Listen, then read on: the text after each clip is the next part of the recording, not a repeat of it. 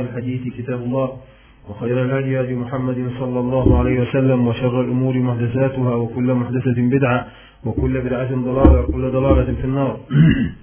الإخوة المكرمون نحن أولئي مع اليوم الرابع والعشرين من شهر ذي القعدة لسنة 1427 من الهجرة النبوية المباركة. ونحن أيضا مع المشهد السابع من سورة الصافات. يقول الله تعالى ولقد مننا على موسى وهارون ونجيناهما وقومهما من الكرب العظيم ونصرناهم فكانوا هم الغالبين وآتيناهما الكتاب المستبين وهديناهما الصراط المستقيم وتركنا عليهما في الآخرين. سلام على موسى وهارون. إنا كذلك نجزي المحسنين. إنهما من عبادنا المؤمنين. هذا هو المشهد الذي سنتكلم اليوم حوله. وهي سلسلة لكوكبة الرسل التي تستعرضها سورة الصافات. وقبل أن نتكلم عن هذا المشهد لابد أن نرجع إلى المشهد السابق لأننا لم نستكمله بعد. وهذا المشهد هو متعلق أيضا بمشهد اليوم. فعندما ذكر الله قصة إبراهيم وذكر قصة الفداء قال الله تعالى فلما أسلما وتله للجبين وناديناه أي يا إبراهيم قد صدقت الرؤيا إنا كذلك نجزي المحسنين. إن هذا لهو البلاء المبين. وفديناه بذبح عظيم. إذا الذبح لم يتحقق ولم يقع لكن أمر الذبح قد صدر وهو بالوحي عن طريق الرؤيا. لذلك قال بعض المفسرين وهذا غلط كبير. قالوا إن الذبح قد وقع أي أن إبراهيم كان يذبح ثم تلتئم حنجرة إسماعيل مرة أخرى. أو إن الله سبحانه وتعالى يضع عبارة عن سياج من المعدن الذهب أو الحديد فلا السكين يستطيع أن أن يمر على اللحم. هذا كلام هراء ولا علاقة له بالقصة أصلا ولو أن المسألة الذبح يقع ما إذا ما هي إذا ما هو ما هي الدلالة من هذا؟ عندما يقع الذبح والله سبحانه وتعالى يعيد مرة أخرى. لكن الذبح كاد أن يقع لكن الله سبحانه وتعالى وناديناه أي يا إبراهيم. إذا لما أسلمها وتله وكبه على وجهه ليذبحه ناديناه أي يا إبراهيم. هنا تدخلت القدرة الإلهية وناديناه أي يا إبراهيم لا نريد هذا الذبح ولا نريد ذبح ابنك لا نريد ذبح ابنك ولا نريد هذه الدماء ولكن يريد الابتلاء.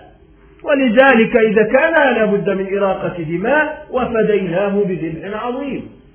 فصارت هذه سنة صارت هذه سنة من لدن إسماعيل إلى وقتنا الحاضر إلى قيام الساعة. وهي سنة الفداء وهي ما يسمى بالأضحية والتي سنتكلم عنها في الخطبة الثانية إن شاء الله. إذا وفديناه بذبح عظيم وجد كبشا. قيل هذا الكبش كان في الجنة ونزل وراء أربعين سنة. كل هذا لا يهم.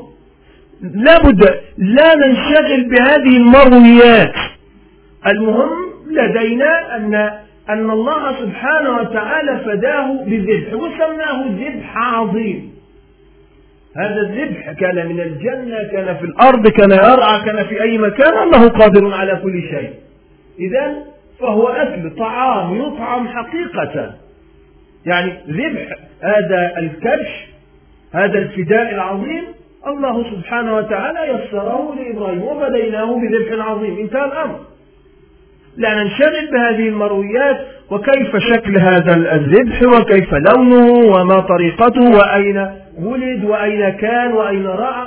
هذا لا. القرآن لا ينشغل بمثل هذه الأمور لكن القصة تتكلم بظواهرها عن هذا البلاء الذي سماه الله بلاء عظيما بلاء مبينا. إن هذا لهو البلاء المبين. بلاء واضح بين. لا لبس فيه. إذا لا داعي من هذه المرويات والإسرائيليات وهذه الأحاديث الموضوعة والمكذوبة والأقاصير لكي يشوق الناس الناس من باب التشويق فإنهم يأتون بهذه الأحاديث المكذوبة والأحاديث الواهية يعني من مادة من مادة التشويق. لكن ظاهر القرآن واضح حتى السنة الصحيحة أن لم يرد حديث صحيح في كيفية هذه الطريقة وهذه المرويات التي آه، آه، رويت. إلا حديث هناك حديث واحد قلنا لكم في مسند الإمام أحمد. إذا وفديناه بذبح عظيم وتركنا عليه في الآخرين. تركنا هذه السيرة الحسنة وهذا الثناء الجميل إلى قيام الساعة. الناس تذكر القصة وتذكر الوالد وتذكر الابن وماذا قدم وتروي الحكاية؟ جيل يروي لجيل. أجيال تترى وتتوالى تذكر هذه القصة العظيمة. وتركنا عليه في الآخرين. سلام على إبراهيم. أي شيء ترك هو سلام. سلام على إبراهيم فهو آمن فهو سلم لأنه كان بحق أمة. قدم ابنه ليذبح. أراد أن يذبح ابنه بيده بمجرد رؤيا وليست وحيا صريحا. فكان يستحق من جراء ذلك هذا الثناء الجميل ولذلك كان أمة ولذلك فهو سلام. وهذا السلام من الله تعالى هذا السلام من الله تعالى. سلام على إبراهيم. كذلك نجزي المحسنين. فهذا هو جزاء الله تعالى لعباده المحسنين. نفس الحكاية. انظر. سلام على نوح في العالمين. نوح عليه سلام أيضا. تركنا عليه في الآخرين. سلام على نوح. كذلك نجزي المحسنين. إنه من عبادنا المؤمنين. إذا فسلام على نوح وسلام على إبراهيم. أي على هذه الكوكبة الموحدة العابدة المخبتة التقية التي أوذيت في سبيل الله. ونجاها الله سبحانه وتعالى ونجحت أيضا في الاختبار والابتلاء والامتحان. سلام على إبراهيم كذلك نجزي المحسنين. هنا تكررت مرتين في حق إبراهيم. إنا كذلك نجزي المحسنين.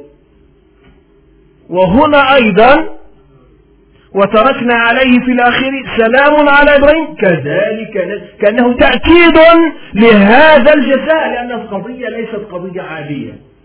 قضية ضد الفطرة. الوالد الأب الشفوق الحنون يذبح ابنه. إذا استحق الثناء مرتين. استحق من الله تعالى أن يجزيه ويؤكد على هذا الجزاء وكذلك نجزي المحسنين. لماذا؟ ليؤكد لك أيضا أن كل هؤلاء خرجوا من قوة واحدة ومن مشكاة واحدة. إنه من عبادنا المؤمنين. بسبب إيمانه جزيناه هذا الجزاء الحسن. إنه تلاحظ في هذه الصورة دائما التركيز على الإيمان. قضية الإيمان وهو التصديق الكامل والإذعان الكامل والإخبات الكامل والتسليم الكامل لله رب العالمين قالها في حق نوح أبو البشر الثاني. كذلك عندما قال وتركنا عليه في الأخ إنه من عبادنا المؤمنين. على نوح وهنا سلام على إبراهيم. كذلك نجزي المحسنين. إنه من عبادنا المؤمنين. إذا المسألة قضية واحدة. هذا موحد والفارق بين نوح وإبراهيم قرون. هناك قرون كثيرة. حقب طويلة. لكن العلاقة وثيقة. والعلاقة قريبة والوشيجة قريبة جدا. وهي قضية التوحيد. قضية الإيمان التركيز على قضية الإيمان. إنه من عبادنا المؤمنين. إنه وهذا هذا ثناء من الله تعالى وتزكية من الله تعالى على إبراهيم في حياته وفي مماته.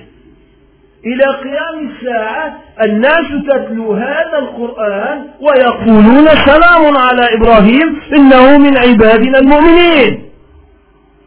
فهو في كوكبة بل هو في الصدارة لهؤلاء المؤمنين.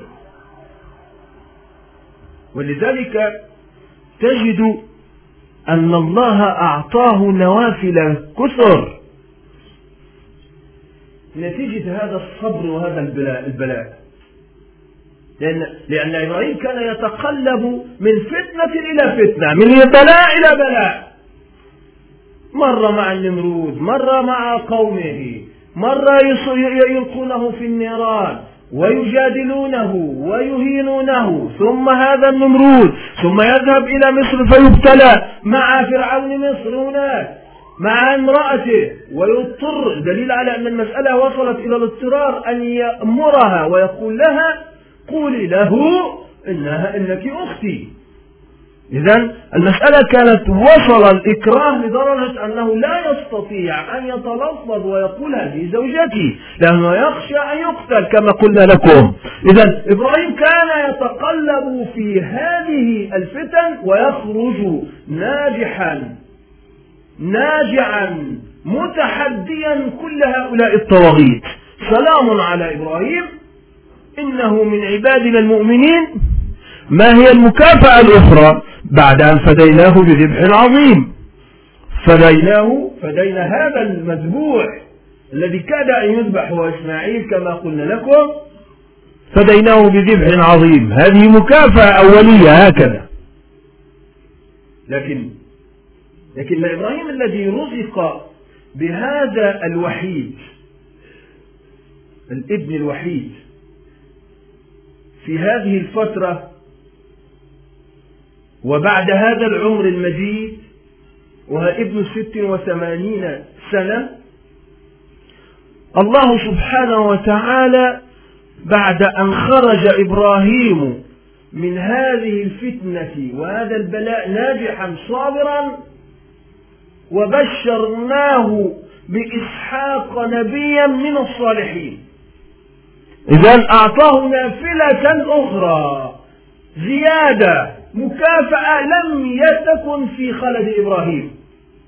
هو كان يتمنى ولدا صالحا فقط. فإذا به يثنى بهذا الولد الصالح وهذا ولد صالح آخر ليس ولدا صالحا فقط. ليس هذا الولد الصالح هو إسماعيل فقط بل إنه يرزق أيضا بغلام والله يسميه له هذا الغلام اسمه إسحاق قبل أن يولد ويبين له أن إسحاق هذا سيكون نبيا من الصالحين.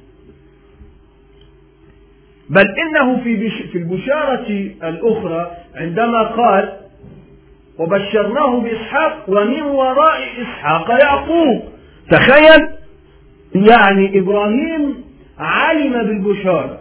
أن أنه سيرزق بولد اسمه إسحاق ويخرج من ذرية هذا الولد غلام آخر الحفيد ها اسمه يعقوب. وهذا الحفيد اليعقوب سيخرج منه ذرية من الأنبياء تخيل وهم وهذه هي معظم أنبياء بني إسرائيل خرجوا من هنا من ذرية يعقوب. وبشرناه بإسحاق نتيجة الصبر. عكس ما قاله القرطبي حتى بعض الناس الذين يقرؤون في التفسير. القرطبي للأسف الشديد أخطأ فيه عندما قال إن إبراهيم إن إسحاق هو الأكبر. وإسماعيل يعني هو هو يقول والتحقيق أن إسحاق هو الأكبر. هذا ليس صحيح. حتى في كتبهم. وقلنا لكم الجمعة المنصرمة إن في سفر التكوين قلنا لكم في الإصحاح الحادي والعشرين إنه إن الله أمر ابنه قال اذهب بابنك وحيدك وفي رواية بكرك وحيدك إلى جبل المورية اصعد به اذهبه إلى جبل المورية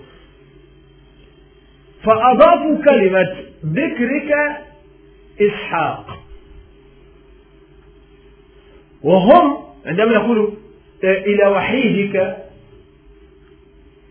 ثم بعد ذلك يقولون اختتن إسماعيل وهو ابن ثلاث عشرة سنة. واختتن إبراهيم وهو ابن تسع وتسعون سنة.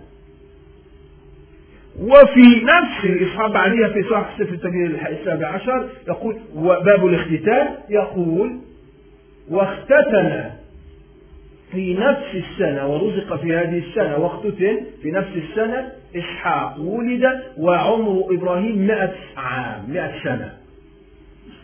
فكيف الإمام القرطبي يقول إن إسحاق إذا كان في كتبهم هذه هذا العهد القديم يقولون ذلك إن إن إسحاق ولد وإبراهيم عمره مئة عام. واختتل إسماعيل هكذا. اختتل إسماعيل بنفس اللفظ هكذا عندهم وهو ابن ثلاث عشرة سنة قبل أن يولد إسحاق. وسن إبراهيم كان في تلك الفترة تسع وتسعون سنة. وولد إذا إذا من الأكبر هنا؟ يعني إذا هذه هذا خطأ من خطأ كبير. يعني ربما هفوة لم يطلع على بعض يعني لها علها هذا ولكن ولذلك كان القرطبي رحمه الله ينافح ويكافح ويدافع على أن الذبيحة هو إسحاق. وكان مصرا في في كل في تفسيره على أن الذبيحة هو إسحاق. نظرا للخطأ الذي بنى عليه أنه اعتقد أن إسحاق هو الكبير الأكبر. رغم أن كتبهم تقول إن إسماعيل هو الأكبر. والفارق الفترة زمنية كبيرة جدا. كما أن المناسك أصلا كل هذه المناسك التي يؤديها الناس أين إسحاق وأين إسماعيل؟ إسماعيل هناك في الشام. وإسحاق وإسماعيل هناك في في مكة. وإسحاق هناك في الشام. وهذه الصفا والمروة والهرولة من الذي كان يفعلها؟ أليست أمنا هاجر؟ هي التي تقوم وهذا هذا الذي هذه المنسك نفعله وهذه الشعيرة نقوم بها إن الصفا والمروة من شعائر الله. من الذي كان يفعل الصفا والمروة؟ هذا يقوم يمينا على شيء وتبحث عن الماء تبحث عن أي شيء. من الذي فعل ذلك؟ يا هاجر. فنحن نتأسى بها. وهاجر هذه بإجماعهم أنها أم إسماعيل حتى في كتبهم. إذا الذبيح هو إسماعيل وكما قلنا لكم إنهم قالوها حسدا على العرب وعلى هذا التشريف وعلى هذا الصبر وعلى هذا البلاء رغم أننا لا نفرق بين أحد من رسله. لو كان برواية صحيحة أن الذبيحة هو إسحاق فعلى العين والرأس هو نبي من أنبياء الله. هو ابن إبراهيم لا, لا يفرق عندنا هذا. ولكن نحن نقول طبقا للمرويات الحقيقية. وهذه فضيلة لنبي الله إسماعيل. لا تؤثر على أخيه إسحاق. هذه مسألة سهلة. ولا لا داعي للتعصب لأن هذا من باب الحط على إسحاق عليه السلام أو الحط على إسماعيل. لا هؤلاء رسل الله تعالى. ولكن هذه مزية خاصة. إنه كان صادق الوعد وكان رسولا نبيا. فأي صدق الوعد هذا؟ وإنه والله سبحانه وتعالى دائما عندما يصف يصف إسماعيل يصف بهذه الصفات صفات الصبر وصفات صدق الوعد هذا كله في لما عرضت عليه قضية الذبح صبر واحتسب وأذعن لله سبحانه وتعالى فاستحق هذا الثناء الجميل. وباركنا عليه وعلى إسحاق ومن ذريتهما محسن وظالم لنفسه مبين. باركنا عليه وعلى إسحاق. قيل عليه أي على المذبوح هذا على إسماعيل وقيل عليه علي على إبراهيم. العائد على إبراهيم. وعلى إسحاق على هذه الذرية. ولذلك قال ومن ذريتهما محسن وظالم لنفسه مبين. هذه الذرية رغم أنهم ذرية أنبياء لأن هؤلاء نسل أولاد أنبياء. تفرعوا بعد ذلك وتشاءموا. هذه الذرية حتى لا يزعم زاعم أنني من آل البيت من آل بيت إسحاق أو من آل بيت يعقوب أو من آل بيت إسماعيل. فيقول لي حصانة خاصة وأنني أن كل نسلي داخل الجنة وأنه لا أحد وأنا معصوم. لا يصدر خطأ عني. لا هذا فقط للمنصوص عليه من أنبياء الله فقط. هؤلاء هم المعصومون فقط من الخطأ والزلل والزلل. أما ذريتهم فتتعرض للخطأ فتخطئ وتصيب. هذه كبقية البشر. ولذلك ومن ذريتهما محسن وظالم لنفسه مبين. هذه الذرية منها المحسن الصالح التقي الورع ومنهم الظالم لنفسه الفاسق الفاجر الذي خرج الذي ابتدع الذي كل ضال. هذه التقسيمة موجودة في الأمة حتى في العرب. ليس لأنهم أتباع نبي الله إسماعيل ومن ذرية إسماعيل لأنهم حصانة أو لأنهم من ذرية محمد صلى الله عليه وسلم. وهو وجده مباشرة في هذا العمود في هذه السلسلة وهو إسماعيل. أبو العرب جميعا. فلذلك فإنه لا حصان لأحد ولا حصان لأي إنسان من هذه الذرية بقول الله تعالى من ذلك. ومن ذريتهما محسن وظالم تقسيمه هكذا. من ذرية من؟ من ذرية هذه الأنبياء؟ من ذرية أب الأنبياء يعني الأب الثالث للبشر هو إبراهيم. هذا أبو الأنبياء نظرا لكثرة الأنبياء الذين سبحان الله هذا الرجل الذي خرج مهاجرا طريدا وحيدا. تخيل كان خرج وترك كل هذه هذه الروابط والأواصر. صار أبا للأنبياء. كل هذه الأمم معظمها تنتشر في النهاية إلى إبراهيم. تخيل هذا الرجل الذي خرج وحيدا من أرض بابل هناك في العراق هو كل هذه الأمم والذرية ترجع في النهاية إلى هذا الرجل. ومن ذريتهما محسن وظالم لنفسه مبين. من ذريتهما سواء العائد إبراهيم وإسحاق إذا ما هو من أيضا من ذرية إسماعيل. هو إبراهيم من ذرية إسماعيل. إذا إسماعيل له ذرية أيضا وإسحاق له ذرية. وبعد بعد إسحاق يعقوب له ذرية التي تفرعت كل هؤلاء الأنبياء. إذا هذه الفروع كلها وهذه الذرية كلها منهم محسن وظالم لنفسه. قسمان. لا أحد يزعم أنه من أنه من سلالة النبي فإنه معصوم وإنه لديه يملك صكا يدخله الجنة. لا المعصوم هو من أوحي إليه وختم برسول الله صلى الله عليه وسلم. لا يوجد أحد معصوم إلا رسول الله صلى الله عليه وسلم وقد مات وختم به. لا يوجد إلا الأنبياء فقط. ومن ذريتهما محسن وظالم لنفسه مبين. ظالم لنفسه. هذا هذا الظالم لنفسه لأنه يضع الشيء في غير موضعه ولا يتبع الهدى فلذلك فهو ظالم. لا يظلم ربك. هو لم يظلم الله ولم يظلم إنه هو ظالم في الأساس لنفسه. لماذا؟ نعم هو يظلم الناس. ويتعدى على حقوق الآخرين ويتعدى على حقوق الله هو نعم هو ظالم ولكنه في النهاية ماذا؟ هو ظالم لنفسه لماذا؟ لأن العبرة بالمآل والثمرة ما نهاية الذي ظلم الناس؟ ما نهايته في النهاية؟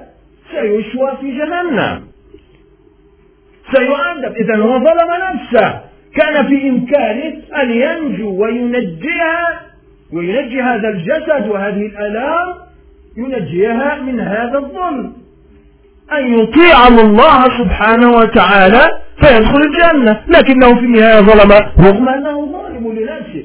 ظالم للناس إلا أنه في الحقيقة والنهاية والمآل. فقد ظلم نفسه. بل هو ظالم لنفسه مبين واضح. هذا ظلم بين واضح أن هذا المفتري الذي يفتري على عباد الله هو ظالم لنفسه. لماذا؟ لأن هذا الجسد أمانة هذا الصندوق المتحرك هذا الذي يحركه الإنسان بهذه الروح هذه أمانة. إذا أنت ظلمت هذه الأمانة التي ستشهد عليك يوم القيامة وتعذب من جراء ظلمك لها. فأنت ظلمت وهي نفسك التي بين جنبيك. إذا ستتألى لأنك قد ظلمتها. ولذلك يقول الله تعالى استكمالا لهذه المسيرة لهؤلاء الموحدين أن الله سبحانه وتعالى دائما يمن على المؤمن الصابر. ولقد مننا على موسى وهارون. ونجيناهما وقومهما من الكرب العظيم. هذا هو المشهد اليوم. ونجيناهما وقومهما من الكرب العظيم. ونصرناهم فكانوا هم الغالبين. الله سبحانه وتعالى يبين لنا أن هناك خطا واضحا يربط كل, كل هذه السلسلة. من نوح إلى إبراهيم إسماعيل يعقوب إسحاق يعقوب إلى موسى وهارون. هنا يتكلم عن قصة موسى وهارون إشارة عابرة لأن قصة موسى وهارون مستعرضة في القرآن من أول البقرة إلى لا تجد جزءا إلا ويشار فيها إلى قصة موسى وهارون. نظرا لعظم البلاء ولكثرة العناد الذي تعرض والتعنت الذي تعرض له هذا النبي الكريم. ونظرا لوجود رمز للطغاة على مدار العصور وهو فرعون وهو فرعون موسى. ولذلك فتجد الإشارة هنا إن الله سبحانه وتعالى من على موسى وهارون بهذه الهداية بهدايتهما بتوفيقهما إلى الحق وبعد ذلك أن من عليهما بالنبوة. هذه النبوة في حد ذاتها وهذا الاصطفاء والاختيار لهذا الأنثى نبي أنثى تخيل. لا يستطيع أن يعني يأتي في حرف الراء حرف لا يتكلم باللفظة هكذا. لا يستطيع لا يبين حتى عاب على هذا الذي ولا هذا الذي ولا يكاد يبين. لا, لا يوضح في كلامه يتعتع في كلامه لا يستطيع أن يأتي بجملة آه، بينة واضحة. فرعون حتى كان يسخر من نبي الله موسى هكذا. هذا هو الرسول. واحد لا يستطيع أن يكمل جملتين. ولذلك دعا سيدنا موسى الله سبحانه وتعالى وأخي هارون هو أفصح مني لسانا. اشرب به أجري وأشركه في أمري. كي نسبحك كثيرا ونذكرك كثيرا. يعني يا رب إحنا يعني خلي اخويا يعني اجعل أخي يكون يعني بهذا يقوم بهذا التكليف تكليف النبوة يجعله نبيا لأنه أفصح مني. لماذا؟ كي نسبحك كثير. يعني الهدف ليس للمنظرة إحنا أنبياء وإحنا رسل. يعني من باب كانه واخد نشان مثلا أو وظيفة كبيرة. أنا وأخويا أنبياء والباقي هؤلاء رعاع. يعني روح. لا هذا يقول كي نسبحك كثيرا ونذكرك كثيرا. لو كان حاشاه حاشا لأنبياء الله أن يكون في في مخيلتهم أو في يدور في خلدهم مثل هذه هذه الأفكار المريضة. ولذلك من الله عليه وعلى أخيه. رغم أنه لم يكن يستطيع أن يتحدث ولذلك كان يتكلم مع أخيه. ثم أخوه هو الذي يحدث الناس وينشر الدعوة. رغم أنه أعلى شأنا ومقاما من أخيه. انظر إلى الاصطفاء الله سبحانه وتعالى. هذا الاصطفاء لا ليس على طريقتنا وإلا لو واحد قال كان هارون أفضل. أن هارون سليم وصحيح وطلق اللسان وكان ذا وجهه أيضا فكان هو المفروض هو الرسول النبي يعني هو اللي يكلف أصلا. لكن هذا هذا في مخيلتك هذا في تصورك أنت. الله سبحانه وتعالى هو الذي اختار واصطفى. وهو الذي اصطفى هذا النبي الكريم ثم جعل أخاه الذي هو فصيح مبين يكون تحته وتحت إمرته. ولذلك أشركهما الله سبحانه وتعالى في المن. أن من عليهما ولقد مننا على موسى وهارون. ونجيناهما وقومهما من الكرب العظيم. إذا هنا قضية مهمة في هذا السياق القرآني في هذه السورة سورة الصفات هناك قال عن نوح ماذا؟ انظر. ونجيناه وأهله من الكرب العظيم. وهنا في أي أي كرب عظيم كان في أيام نوح؟ هو الغرق. طوفان. الذي أغرق البشرية كلها. أغرق الأرض كلها. هذا كرب عظيم.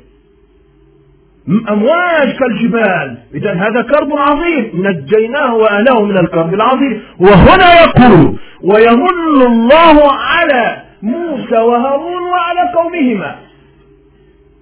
ونجيناهما وقومهما من الكرب العظيم.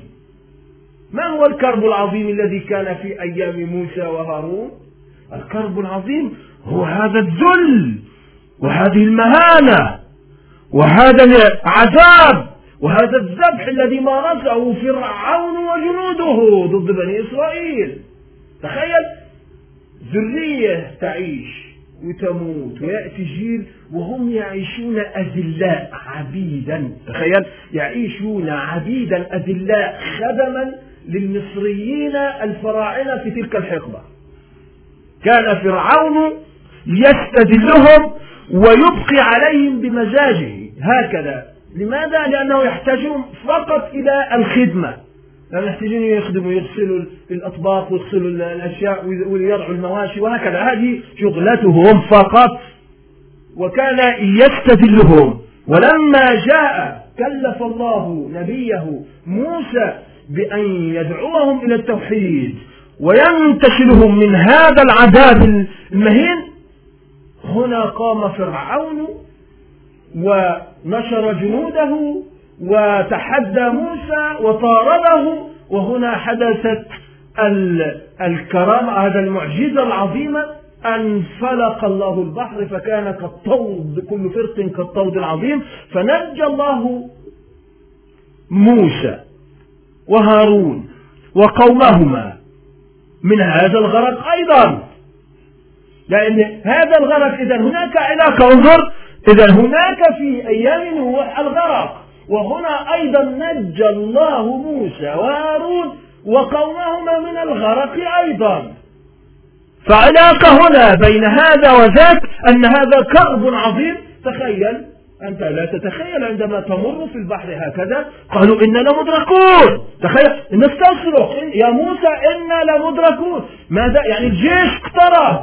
فرعون اقترب. سيسحلوننا. يعني فرعون وراءكم أمامكم أو وراءكم والبحر أمامكم. يعني أين المفر يعني؟ تخيل إنا لمدركون معنى ذلك أن فرعون اقترب منهم والناس وصل بهم الضيق. أنهم وصلوا أنهم لا محالة مقتولون. وهنا باطمئنان يأمره رب أن يضرب البحر بعصاه فينفلق البحر. يعني تخيل عندما ينفلق بحر هكذا البحر الأحمر هذا ينفلق فرقتين مثل الجبال لا هذه تعتدي على تلك والناس تسير هذا. تخيل عندما يسير الإنسان ويرى أن الحائط ماء يعني أن الحائط هذا ماء جبل ماء وهذا لا يعتدي على هذا هذا كرب عظيم. تخيل عندما يطبق هذان الطودان الجبلان من الماء على الإنسان.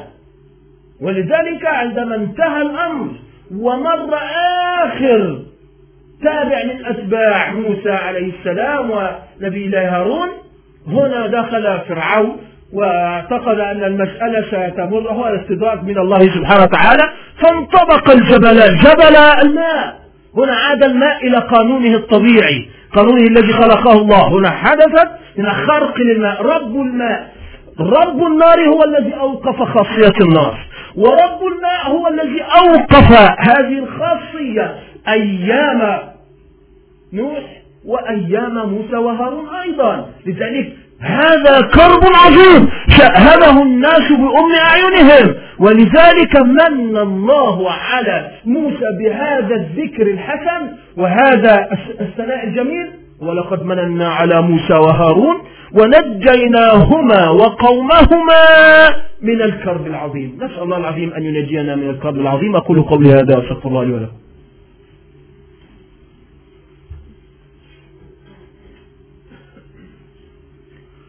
إن الحمد لله نحمده ونستعينه ونستغفره ونثنى عليه الخير كله. نشكره لا نكفر ونخلع ونترك من يفجر اللهم إياك نعبد ولك نصلي ونسجد إليك نسعى ونحفد نرجو رحمتك ونخشى عذابك. إن عذابك الجد بالكفار ملحق. وأشهد أن لا إله إلا الله وحده لا شريك له. وأشهد أن محمدا عبده ورسوله. وبعد. ونجيناهما وقومهما من الكرب العظيم ونصرناهم فكانوا هم الغالبين. نصرناهم على فرعون. ولذلك رجعوا بعد أن أهلك الله فرعون وغرق هو وهامان وجنودهما فأغرقناهم في اليم جميعا. أغرقوا في اليم. هو تتخيل جيش كامل بكل أعيان الدولة لأن قديما عندما يخرج كان يخرج وزير الدفاع والوزير الأول والوزير الثالث والرابع والعشر. كل هؤلاء الأعيان الدولة لابد أن يخرجوا. قادة الكبار لابد أن يخرجوا مع رئيس الدولة. وفرعون كان يملك دولة كبيرة جدا في تلك الفترة. تخيل يهلك الجيش جميعه يغرق الجيش جميعه. إذا لا يوجد في البلد إلا العجزة وإلا الضعاف وإلا الأرامل وإلا بعض النساء الذين في القصر. رجع بنو إسرائيل فأخذوا الحلية والذهب والأشياء التي اغتصبها منهم هؤلاء الفراعين. فأخذوها مرة أخرى بل إن منهم من تزوج منهم من والعبد الذي كان عندهم تزوج بسيدته ولذلك تغيرت أشياء حتى في جينات المصريين بعد ذلك. في هذه الذرية لأن مات كثير فتزوج النساء السيدات القصور لأنها لم تجد آه، إلا العبيد الخدم أمامها فتزوجوا أدنى منهم ولذلك حدثت اختلاط في الأنساب في تلك الفترة. فمن الله عليهم فكانوا هم الغالبين. بل لم بل ليست هذه المنة فقط نظرا لهذا التوحيد الكامل وهذا الصبر وكل هذا في فترة نصر ولكن الله يشير إلى الأمر العام لقصة موسى. وهديناهما وآتيناهما الكتاب المستبين. وهو التوراة. آتيناهما الكتاب المستبين الواضح البين بين المعالم قبل أن يحرف طبعا. هذه آتيناهما الكتاب المستبين لكي ينشر العدل والنور على الناس. وهديناهما الصراط المستقيم صراط الحق. إذا رغم أن الذي أوتي أصلا هو موسى لكن الذي كان يعلم وكان هو الذي يتصدى للتعليم والبشارة كان كان نبي الله كان نبي الله هارون أيضا. وآتيناهما الكتاب المستبين وهديناهما الصراط المستقيم هذه كل هذا نوع من أنواع لماذا؟ لأنه كان صابرا، لأنه صبر هو وأخوه، لأنهما كانا صابرين عبدين موحدين معتقدين اعتقادا جازما لا شبهة في هذا الاعتقاد وهديناه هو الصراط المستقيم وتركنا عليهما في الآخرين هذا نفس هذا. وتركنا عليه في الآخرين أي على نوح. وتركنا عليه في الآخرين أي أيضا إبراهيم. أي تركنا عليه الثناء الذكر الجميل. دائما نذكر نبي الله موسى ونذكر معه أخاه نذكرهما بالذكر الجميل. نذكرهما بالثناء قصة جميلة. قصة في منتهى البلاء والصبر على هذا التعنت والعناد وعلى قوم مشاغبين معاندين. كلما نجاهم الله من شيء تعنتوا. هذا فلذلك دائما نتحجر. سلم الله موسى وهارون من هؤلاء المعاندين. سلم الله هذين النبيين من هؤلاء المشاغبين المتعنتين. دائما نتعجب ونحن نقرأ ونطلع ونسمع هذه القصة الجميلة. وتركنا عليهما في الآخرين سلام. أي ما هو الثناء الجميل؟ هو سلام. سلام وأمان وسلم على هارون على موسى وعلى هارون. سلام على موسى وهارون. إنا كذلك نجزي المحسنين. هكذا في كل السياق في السورة تجد دائما التأكيد وهذه التعقيبات واللوازم هذه النتيجة. إنا كذلك نجزي المحسنين. هناك في نوح. إنا كذلك نجزي المحسنين. هنا مع إبراهيم. وهنا أيضا مع موسى وهارون. إنا كذلك نجزي المحسنين. هناك في كلهم. دائما الختام واحد. انظر. إنه من عبادنا المؤمنين. على نوح. وفي إبراهيم إنه من عبادنا المؤمنين. ها الإيمان هو الذي يربط بينهم رغم أنه بين نوح وبين إبراهيم. قلنا لكم هناك قرون كثيرة وبين إبراهيم وبين موسى قرون كثيرة أيضا طويلة. ورغم ذلك إنه من عبادنا المؤمنين. هنا يقول عن عنهما عن موسى وهارون إنهما من عبادنا المؤمنين. إذا تركيز هنا والتأكيد مع كل خاتمة لكل نبي وهذا ما سنلاحظه أيضا في نبي الله إلياس. وهو ما نلاحظه مع نبي الله لوط بعد ذلك لأن بقية القصص. نجد أنه دائما يعاقب إنه من عبادنا المؤمنين. إنهما من عبادنا المؤمنين. إذا قضية مطروحة بقوة في هذه السورة لتؤكد أن الجزاء الحسن وأن الذكر الجميل وهذا الذكر الطيب لمن كان مؤمنا لقضية الإيمان فقط. والإيمان هنا عندما يذكر هو التصديق الكامل لله سبحانه وتعالى. يقصد به الإسلام طبعا لأن إذا ذكر الإيمان فهو يقصد به الإسلام. وإذا لأنه إذا ذكر معا فهناك عموم وخصوص فيكون هنا الإيمان أخص والإسلام أعم. لكن إذا ذكر الإيمان وحده فإنه هنا يقصد به الإسلام. وإذا ذكر الإسلام وحده فيقصد به الإيمان. ولذلك يؤكد دائما على عقيدة الإيمان هو وهو التوحيد الكامل. إنهما من عبادنا المؤمنين. من عبادنا من جملة عبادنا المؤمنين لأن عباد الله المؤمنين ليسوا هؤلاء فقط. حتى يعني إنه عبدنا المؤمن. لا إنه من عبادنا أي من تعداد من جملة عباد الله المؤمنين هم كثر وليسوا محصورين في عدد معين من الأنبياء. رسلا قد قصصناهم عليك من قبل ورسلا لم نقصصهم عليك. إذا مجموعة قصت ونعلمها حوالي 25 نبيا. ها وبقية أنبياء لا يعلمهم ولا نعلمهم نحن أيضا حتى لم يذكرهم الله لنبيه. إذا هناك أنبياء كثر هناك مؤمنون كثر مثل هؤلاء الذين ذكرهم الله سبحانه وتعالى في القرآن.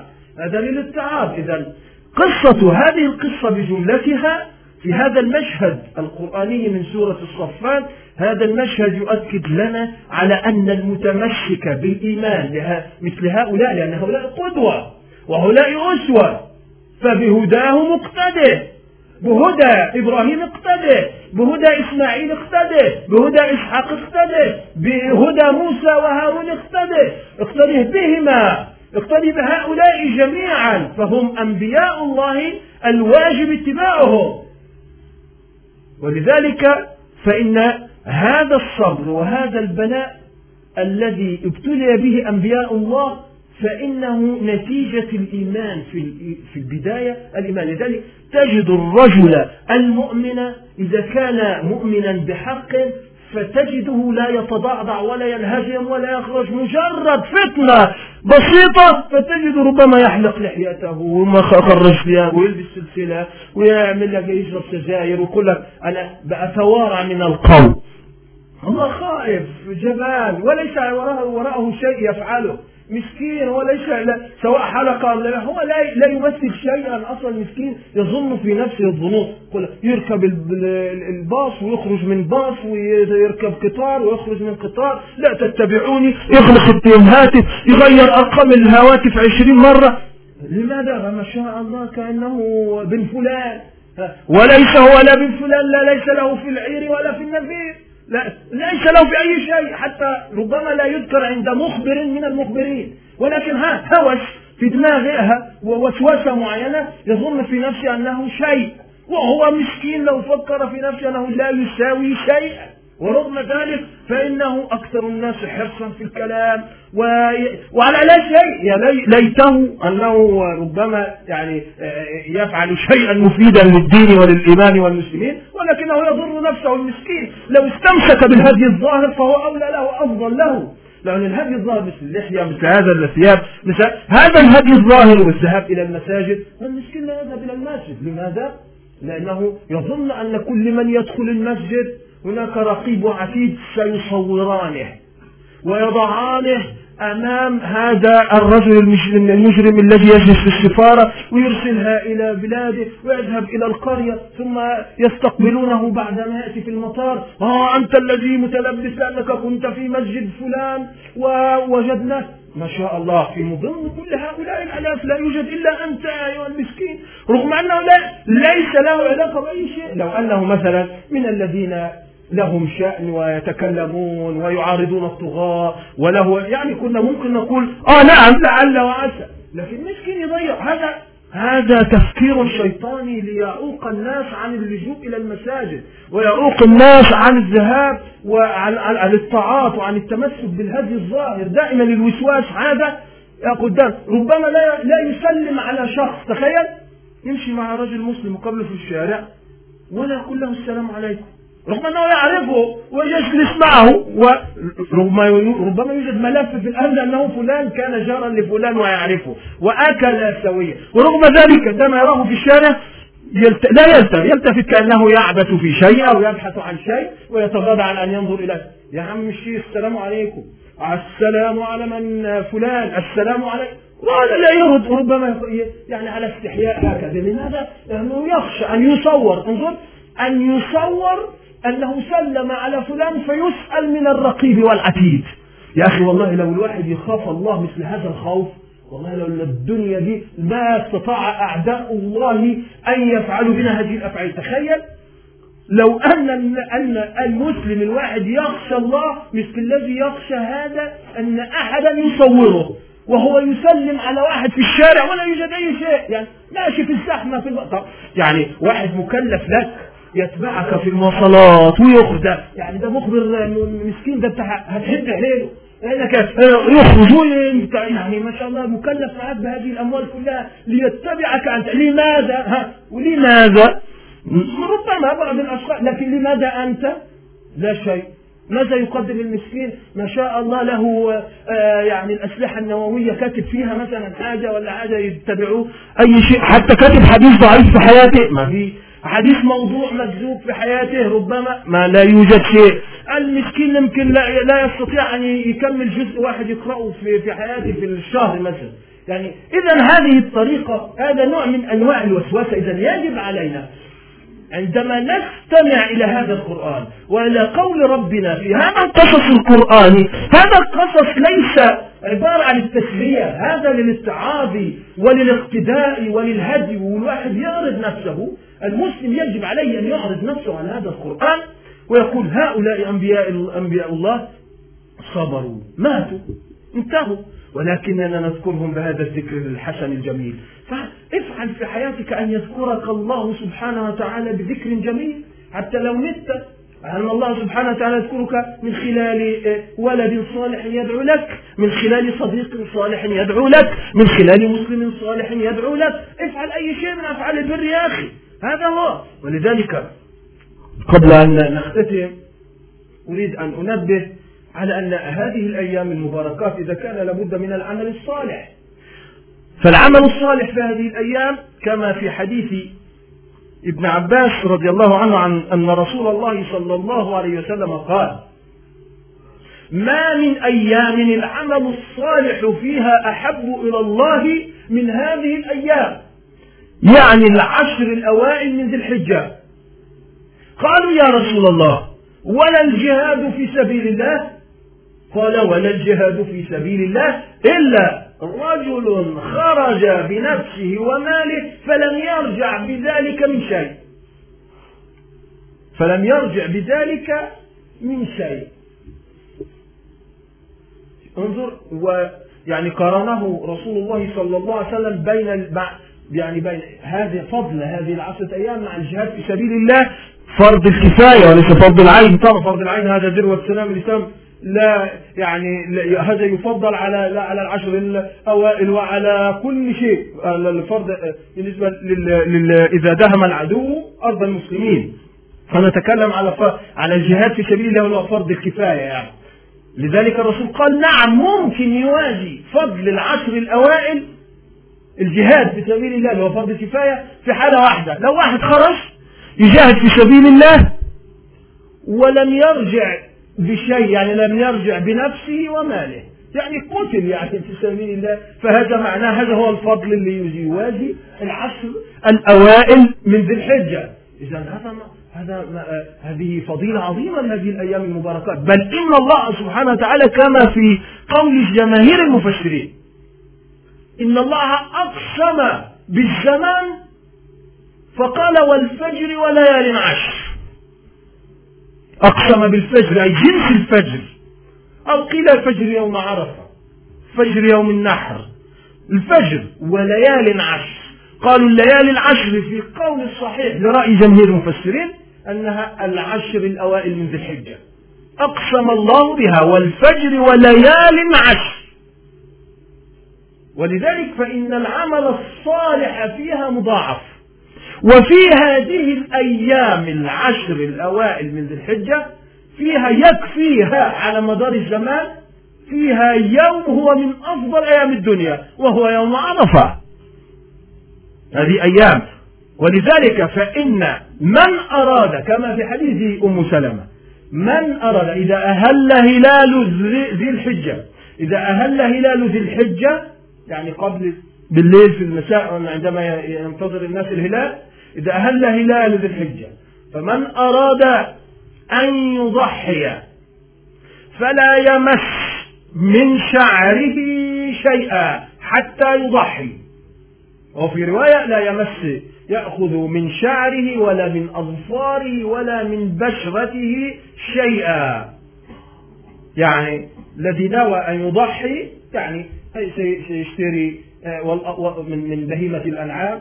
وهذه أيام قال الله تعالى يشهدوا منافع لهم ويذكروا اسم الله في أيام معلومات. وهذه الأيام المعلومات قالوا هي العشر من الأوائل من ذي الحجة. وهل ذلك من أراد أن يضحي يعني يشتري أضحية؟ والأضحية من بهيمة الأنعام من الإبل والبقر والغنم. هذه الصنوع الأصناف التي تسمى بهيمة الأنعام. من أراد أن يشتري بقرة يشتري إبل يشتري خروف يشتري آه، من من آه، الضأن من الأشياء هذه آه، على حسب مقدرته. هذه لكن هذه ماذا يفعل؟ ينوي قبل العشر الأوائل يعني الليلة ليلة ليلة هلال الحجة وينويها أن هذه أضحية ستكون لله يذبحها ليلة إيه؟ ليلة العيد بعد صلاة الإمام يعني بعد صلاة العيد. لأن لا يجوز ذبحها قبل صلاة العيد. وتذبح في خلال الأيام على رأي الجمهور تذبح في ثلاثة يعني الذي بعد صلاة العيد هو أفضل الوقت وإلى تنتهي إلى يوم الثالث عشر من أيام التشريق يعني عندك ثلاثة أيام ممكن تذبح فيها. هذه في هذه الأضحية ممكن الواحد يذبحها أفضل الذبح هو أن تراق الدماء في سبيل الله في هذه الأضحية كما في نص الحديث وأنها بنفسه. ولذلك كان رسول الله صلى الله عليه وسلم كما في حديث عائشة يضحي بكبشين ضحى بكبشين أملحين أقرنين ذبحهما بنفسه. على صفاحهما على صحافهما يعني على جنبهما ووضعهما على جنبهما وراح ذبحهما.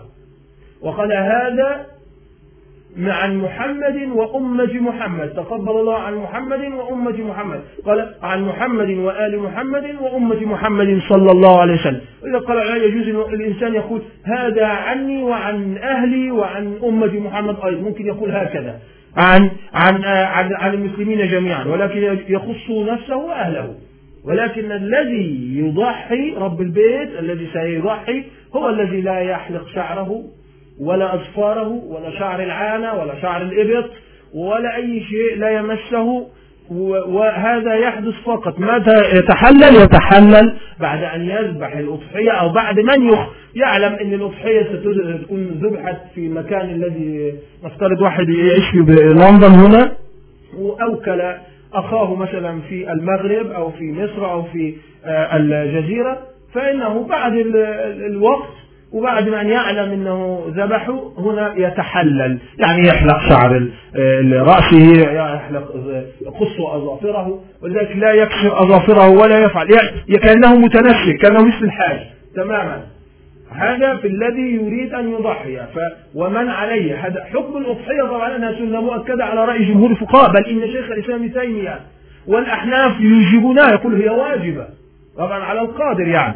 يعني الذي لديه سعة لكن علماء جمهور يقول أنها سنة لأن الرسول قال في حديث آه، أم سلمة من أراد أن يضحي. وكلمة من أراد هذه لا صيغة سنة مؤكدة ليست صيغة توكيد أنها واجبة يعني. فإذا الشاهد هنا أن من أراد أن يضحي في يعني في الأيام الطيبات هذه هي أيام وليذكروا يذكروا يذكروا اسم الله. فهذه أيام ذكر وتسبيح وتحميد. وأيام هل يجوز الصيام؟ وهي أيام صيام أيضا. أي نوع من أنواع الذكر من الصيام والصدقة والصلاة وقراءة القرآن وهذه هذه النسك التي تفعل كلها هذه تخص هذه في الأيام المباركات القادمة وهي أيام هدية من الله تعالى لعباده ولا تأتي في العام إلا مرة واحدة واحدة. فلذلك فليشمر المشمرون وليجتهد المجتهدون في هذه الأيام الطيبات. فرصة والأيام قص اليوم قصير.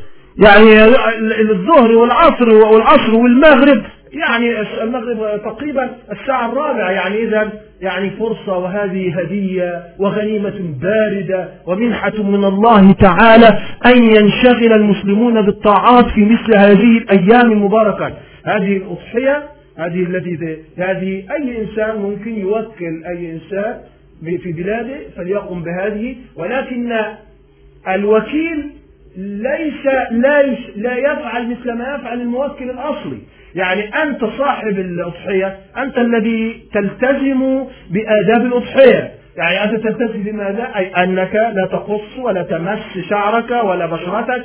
لكن الوكيل لا دخل له بهذه المسألة. حتى أبناؤك في البيت لا دخل لهم. أنت فقط.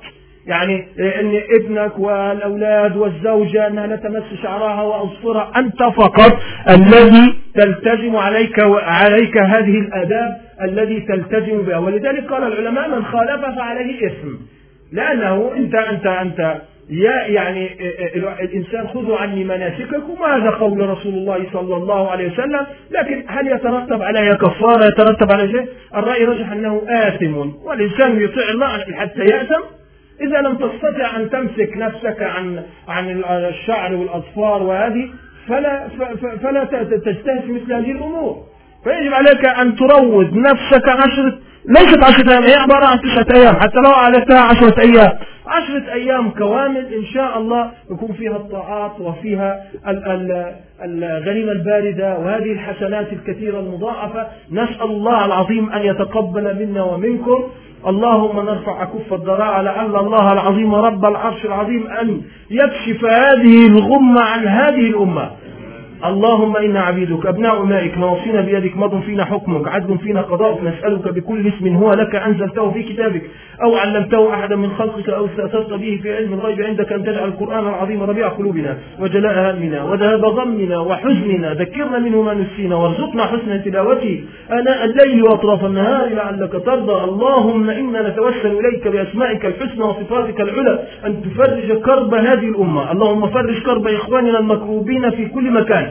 فرج كرب إخواننا المسجونين فك أسرهم تولى أمرهم أحسن خلاصهم ردهم إلى أهليهم وديارهم ردا جميلا طيبا يا رب العالمين. اللهم اجعل سجونهم بردا وسلاما يا أرحم الراحمين. اللهم احفظ أعراضنا وأعراض المسلمين.